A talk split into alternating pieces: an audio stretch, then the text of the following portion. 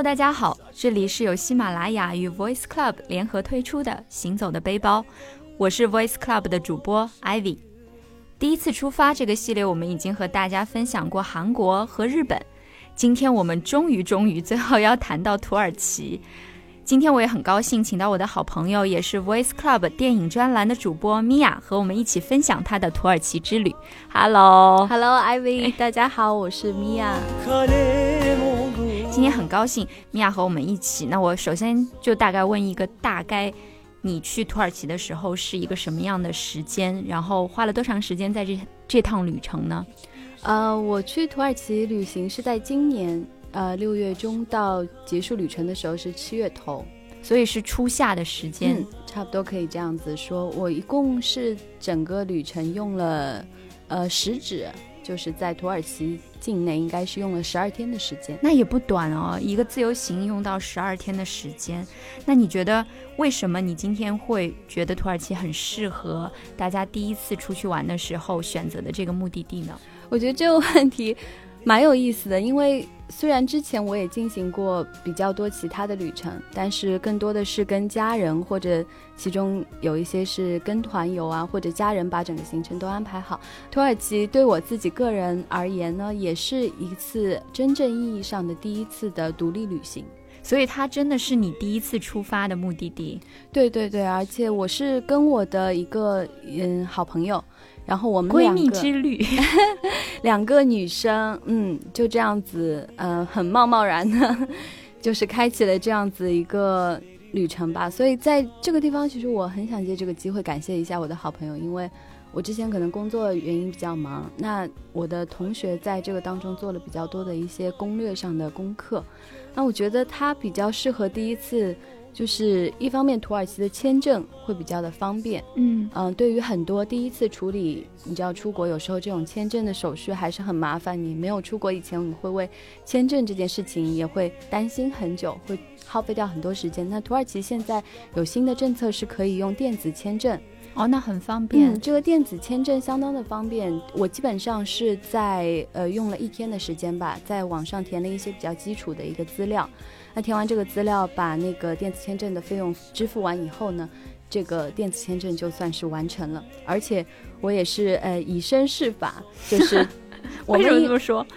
因为确确实实这个政策应该也是出来没有很久嘛，也是对很多想要去土耳其人一个很振奋的一个消息，因为觉得现在有那个电子签证了，但是一度是比较担心电子签证到底是不是能够很顺利的、呃、顺利的过关，是不是能够会不会在当中，比如有人说你的证件不符合，因为它实在是一个比较简单的一个过程，真的是不需要去跟嗯、呃、使馆啊或者签证官啊、呃、有面谈，有这样子一个过程。但事实证明，确确实实是非常的方便，也是后面的整个旅程也、嗯、呃做了这个电子签证以后也是畅通无阻。所以这是第一点，说它签证也非常方便。对，我觉得这是一个很重要的，非常重要。对，而且你第一次你独立的旅行，可能你会把更多的精力要放在后面的一个行程的考虑上，所以签证这个第一关过得比较顺利，我觉得这是一个比较重要的一个基础。嗯，这个的确很方便，对于初次还是白本空白护照去的同学应该不用担心，这个签证肯定是很方便。然后呃，其次的话是我觉得是我结束了整个一个十呃十二天的一个行程之后，我反观一下，我觉得它比较适合第一次来作为旅行，是因为这整个国家呃，如果你去过土耳其这个国家之后，你会发现土耳其的人民相当的热情。当然土耳其整个国家它所有的风貌、所有的历史、所有的文化背景都不会让你失望，所以我觉得呃，从你的旅行的内容上来说相当的丰富，当地的文化也相当的温和友善，所以对于第一次旅行的人而言会比较容易快速的融入到这样一个环境当中，而且享受其中的乐趣。所以之后就会对整体的这个旅行，我长远来讲的话，第一次旅行那么美妙，就对以后的旅行也会很期待了。对，没错，我觉得这个相当重要，这非常好的、就是、嗯，经过十几天的旅程，你会觉得在当中享受到非常多的乐趣，以后会调动你下一次，甚至对我自己个人是比较大的一个感触吧。因为我之前工作的原因比较忙，我也说我很感谢我的好朋友在当中做了很多功课、嗯、但是在这次旅行结束之后呢，我自己也主动的调动起了很多的积极性，我会有更大的一个设想去想要探索这样子一个比较就是丰富多彩的一个世界。我觉得是开启了一道就是你对于旅行这样一个兴趣的一道门。就听的，因为我自己本人没有去过土耳其嘛，听你这样说我还不知道说你到底遇到了什么，我都已经很期待想要去土耳其了、嗯、我相信蛮多人都蛮期待的，因为土耳其我在当地也有所了解过。土耳其呃之前的时候，可能日本人、韩国人、其他国家的一些游客去的比较多。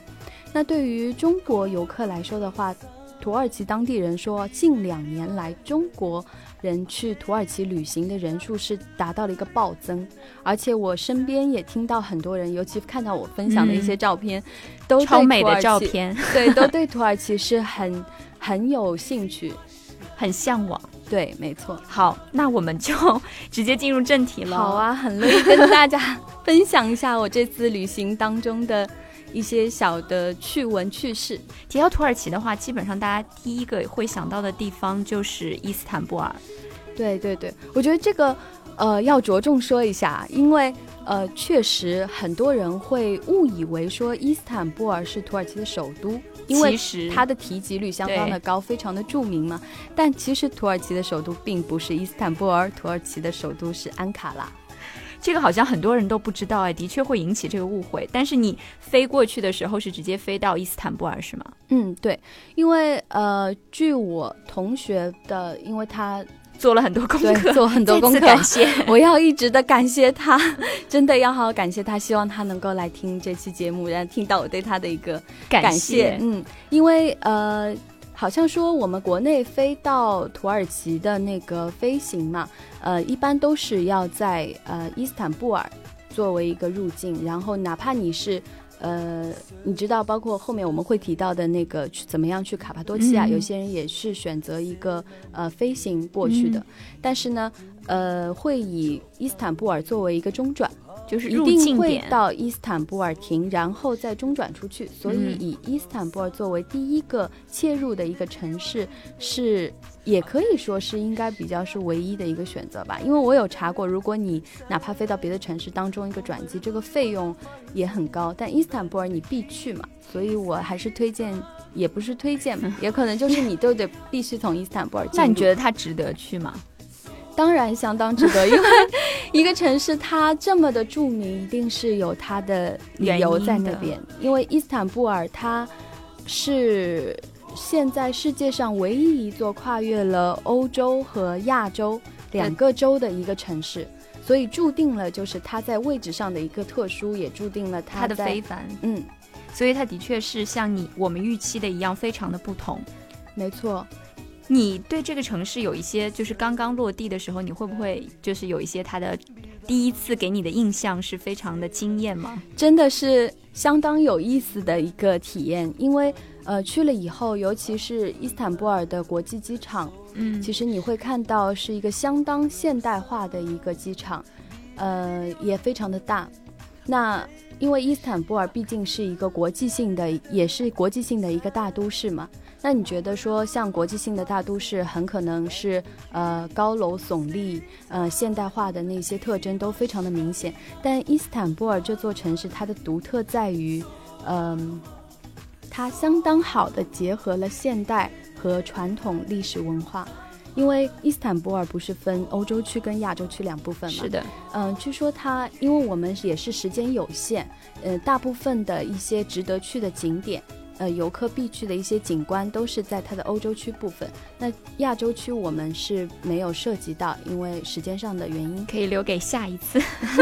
但据说亚洲区呢，它是比较现代化的、嗯、就是估计是一些商业化的地方都是在放在了亚洲区，但欧洲区这一块呃，从我自己的一个经历上来说，我看到那种高楼和绝对现代化的一些就是标志性的东西是非常的少的，它非常原汁原味的保留了那些呃文化上的一些东西在那里，所以我觉得他做了一个非常好的规划，也可能是因为他有这样一个地理上的一个一个优势，所以他相当好的做了一个规划。而且去了之后呃，我会发现当地的，你因为前面你问我第一次对这个城市的一个感受嘛，嗯、我觉得第一次对这个城市的感受，他当时去土耳其的时候就有听说，尤其是伊斯坦布尔，嗯，也是给大家一个小小的提示啦，是，嗯，就是尽量的就不要去选用出租车，因为很多我们的习惯，可能你下了飞机会先选择一辆出租车直接打到你的酒店，因为你也拿着很重的行李、嗯、但在伊斯坦布尔这座城市完全不必要，这是由两方面的原因组成的。一方面的原因是呃，伊斯坦布尔它本身的，可能土耳其本身的油价比较贵，所以它车的费用会非常的高、嗯、而且呃我不知道，就是其实这个还比较出名的，就是伊斯坦布尔的有些司机，因为他们虽然也不会英文，但是他们会带着你绕路，然后你自己对伊斯坦布尔的整个路况又不熟悉，他带着你绕路也不知道，然后你就看着那个计价器跳得很高，或者他最后问你伸手要钱的时候，你又无法跟他用英文进行一个流畅的沟通，那你只能乖乖的把钱给他。所以呃，这方面来说，就是也是提示大家可以尽量的不用去选择，就是逼不得已的时候去选择出租车。呃，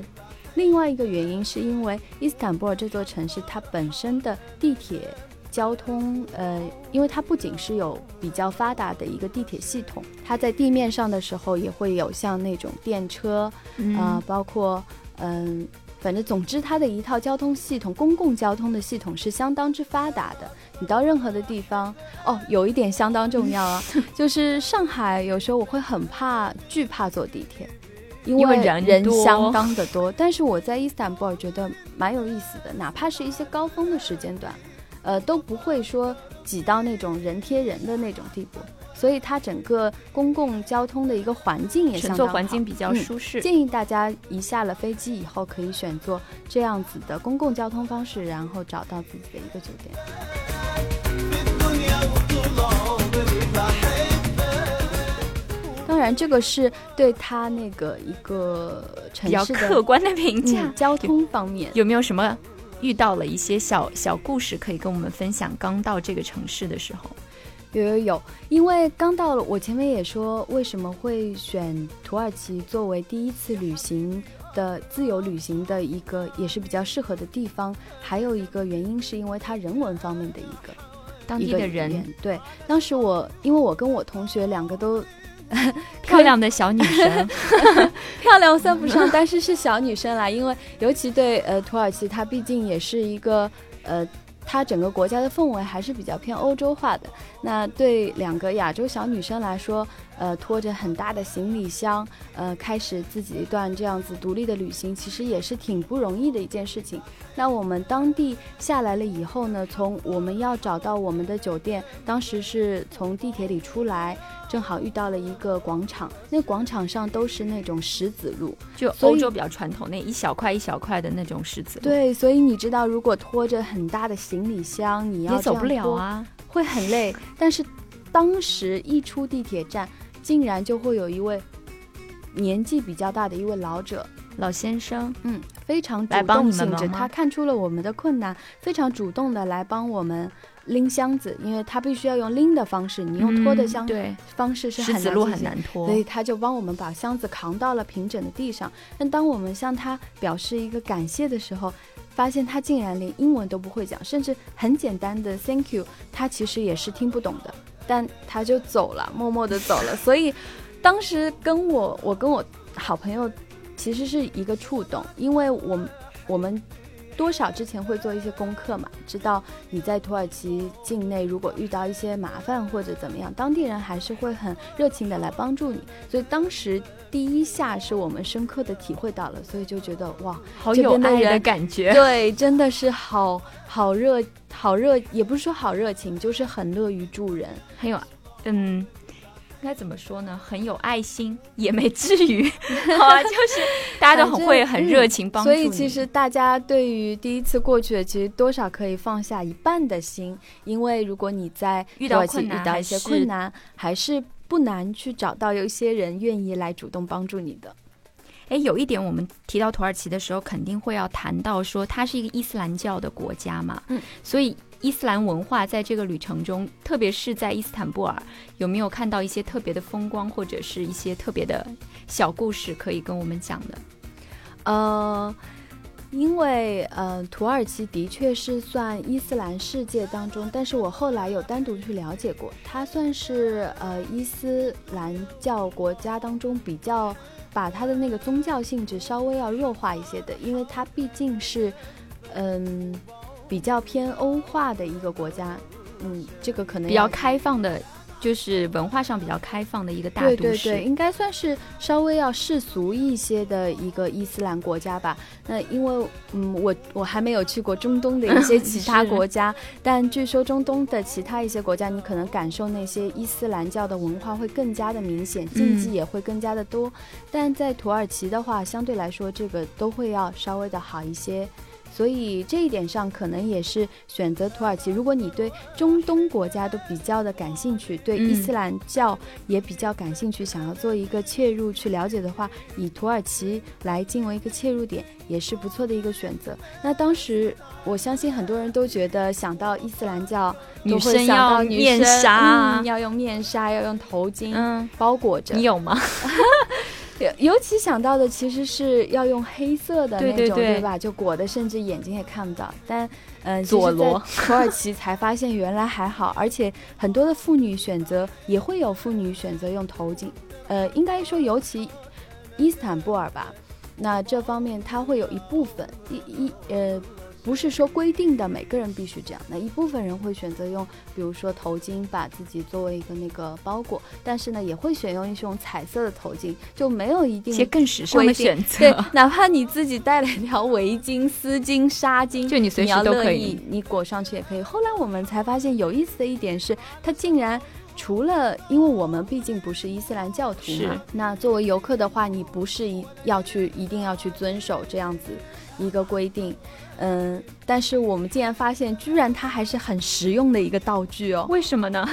因为从地铁里刚出来的时候啊、呃，因为我们前面也有说到它，我们从飞机上你就直接可以找到地铁，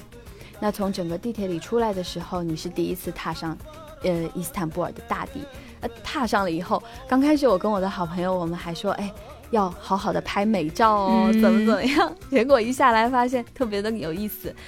伊斯坦布尔那天的风特别的大，我不知道这是不是一个常态，因为你要了解它是不是一个常态你可能得待更久，一下来以后发现哇风这么大，我是一个比较怕风吹多了我会耳朵有一点疼、嗯、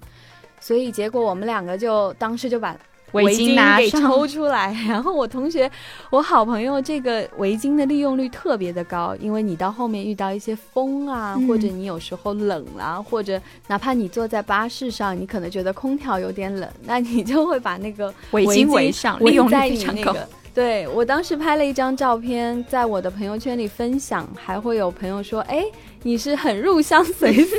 其实还真不是入乡随俗，就这个时候围巾是帮你起到了一个抗风和一个保暖这样一个作用，所以这个小单品这个小体验还是蛮有意思的。毕竟你可能在上海裹成这样子会很奇怪嘛，但是你在那边裹成这样子也不会有人说你啊。对，如果你想体验一下这种穆斯林的生活，大家可以就是试试看裹一个头巾，反正风也很大也很凌乱了。哎、嗯，那像伊斯坦布尔的话会有一些就是大的这种清真寺啊什么的，就是会特别近距离的体会到这种伊斯兰教的文化吗？哦，肯定会，因为呃，你去任何一个伊斯兰的伊斯兰教的一个国家，那清真寺其实是呃非常重要的一个一站，呃也不能说一站，就是完全融入了当地的一一个，应该说是融入了他们的生活吧。因为在土耳其就不仅仅是说伊斯坦布尔，其实整个结束了整个土耳其的旅程之后，你会发现在土耳其这个国家任何一个地方，你在任何一个城市、任何一个小镇停留，你每天都一定会在一些时间段，呃，据说是一天要有五次的祈祷时间，所以一天当中你会在隔几个小时，你就会听到你的周围会放这个古兰经。那据说这个古兰经都是在当地的那个清真寺，它会有那种像高音喇叭嘛，嗯嗯嗯，那可能就是会播放出来，所以你在这在这个国家你是躲不开的，除非你有耳塞你也躲不开。我有一次在后面几站当中，嗯，有一次是在印象特别深刻，在凌晨三点还是四点那个古兰经它就响了，然后我还录了一个小视频，结果那个小视频也是很多人都感兴趣，因为它是非常好的一种方式让你感受到了当地的一种伊斯兰的一个文化，伊斯兰教的文化，嗯，那你要说到在伊斯坦布尔你要去看清真寺，嗯，因为我相信很多人的时间上也是有一些限制嘛，对，那所以说必看的一个肯定是蓝色清真寺了。蓝色清真寺，嗯，为什么？它的名字好美哦，蓝色清真寺。其实事实也是，就是不仅是名字美嘛，然后当你看到的时候你也会被蓝色清真寺所震撼，因为蓝色清真寺它之所以称之为这个名字，也是因为它的建筑本身是带着一种淡淡的蓝色的，据说可能以前更蓝一些，那毕竟它是有很久的一个年代，但它从外观上包括它的屋顶还是会用一种透着一种蓝色的颜色，所以本身是相当的好看。蓝色清真寺它是在伊斯坦布尔最大的清真寺吗？算是最著名的，呃，那会有很多人在那边祈祷咯。对，应该来说是最最为著名的吧，稍做了一些粗浅的了解，嗯，就是你在土耳其在伊斯坦布尔肯定是有非常非常多非常多的，就哪怕你在一个基督教的国家你会有呃很多的教堂，大大小小，嗯，那在土耳其也是一样。那蓝色清真寺它是我觉得它应该可以称之为是最著名的吧，或者游客心目当中最著名最著名的。嗯，那你有看到祈祷的场景吗？有哎有哎，因为土耳其这个国家呢，它并不是说它每天会有非常多次的一个祈祷的一个时间，就是古兰经会在那边放，是你刚刚说五次嘛，嗯，但是对于当地人的大部分的那个生活并不会就是造成一个特别多的影响。呃，我们也有考虑过是不是大家会停下手中的活，然后都跪在地上，是我们脑中想的那样，但其实也不是，没有发生，呃，但还是会看到，就是有一天应该是差不多傍晚还是什么样的时候，是会有一个聚集，就是在清真寺外有非常多的呃人在那边进行一个祈祷，就是在室外进行一个祈祷，嗯，这样子。而且尤其我们去的那段时间，呃，应该也算是一个比较幸运的一个时间段吧，因为六月中到七月初，它还不能算是土耳其的一个旅游大旺季，嗯，因为它的对于夏季来说，它大旺季可能是在七八月份开始，那真的是大热了开始。但是那段时间正好遇上了他们的斋月，哦，所以还是多少感受到了一些当地就是对于他们传统的这些宗教礼仪的一些就是习俗还是有感受到。那说到蓝色清真寺的话，呃，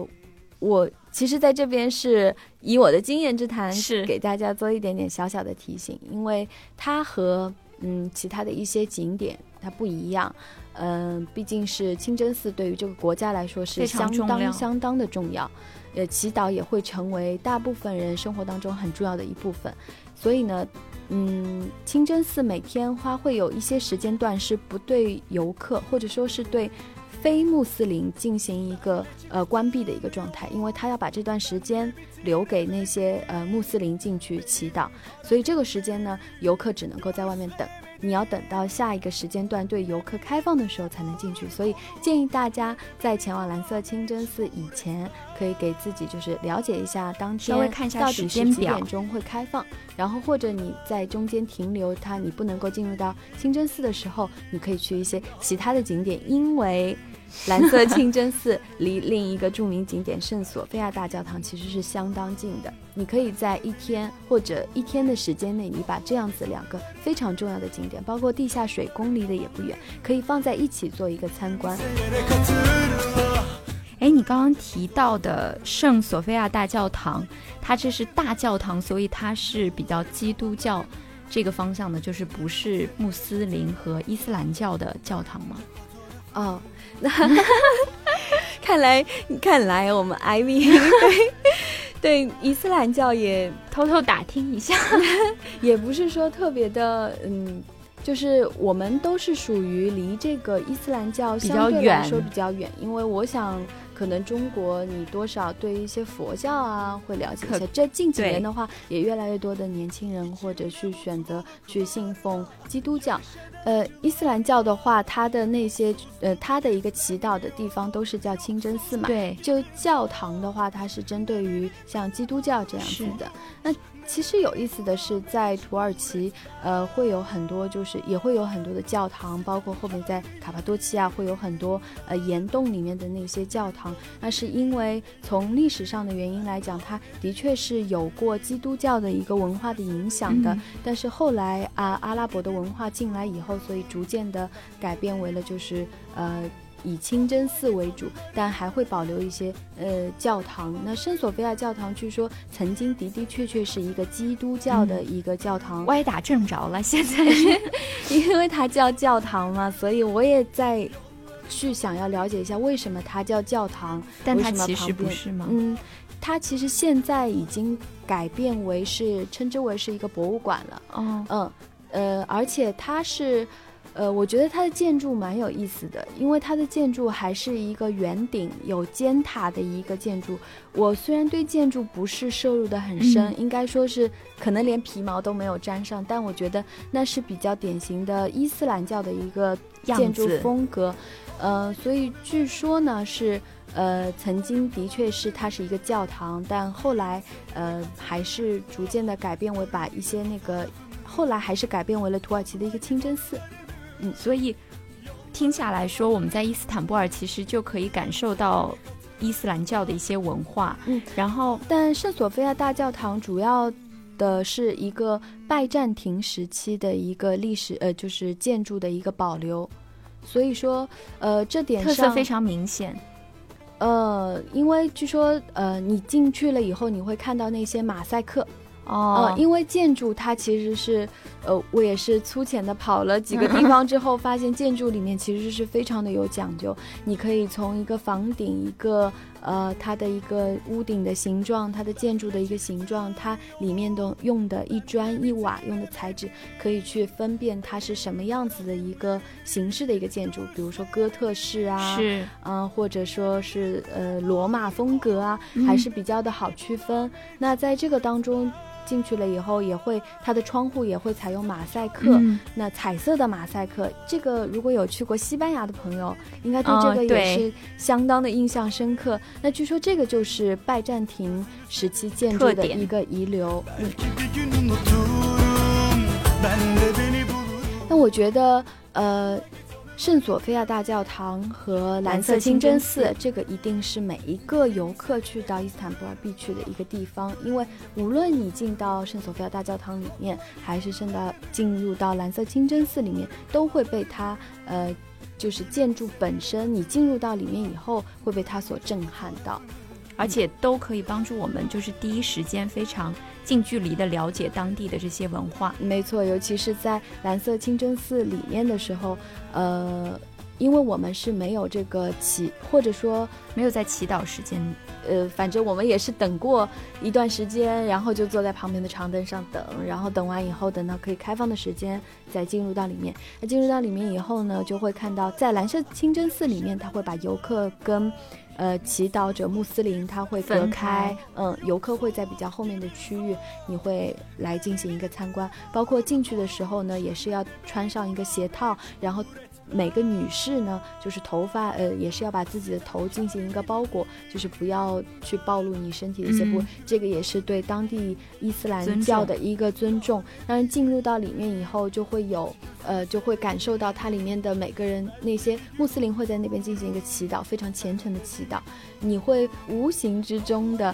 被这种气氛所感染，哪怕你不是一个穆斯林，但你会觉得让你有一种非常的肃穆、非常庄严的感觉。进入到到圣索菲亚大教堂也是一样的，它的层高相当的高，而且它的壁画相当之精美，我觉得哪怕你用手机呃都可以拍出美照，简单的拍几张照，那你拍出来以后美基本上都可以称之为是呃、佳作，对 对, 对，都可以参加朋友圈的摄影展、嗯、是，所以这两个地方是相当值得一去的。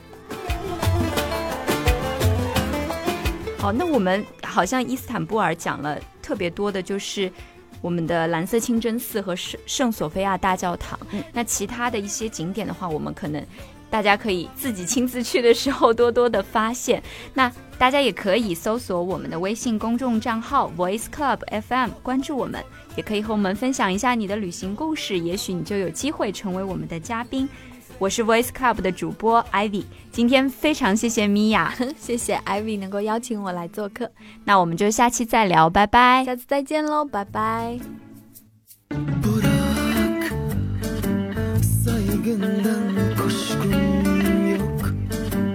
Hatıramdan kayıyorsan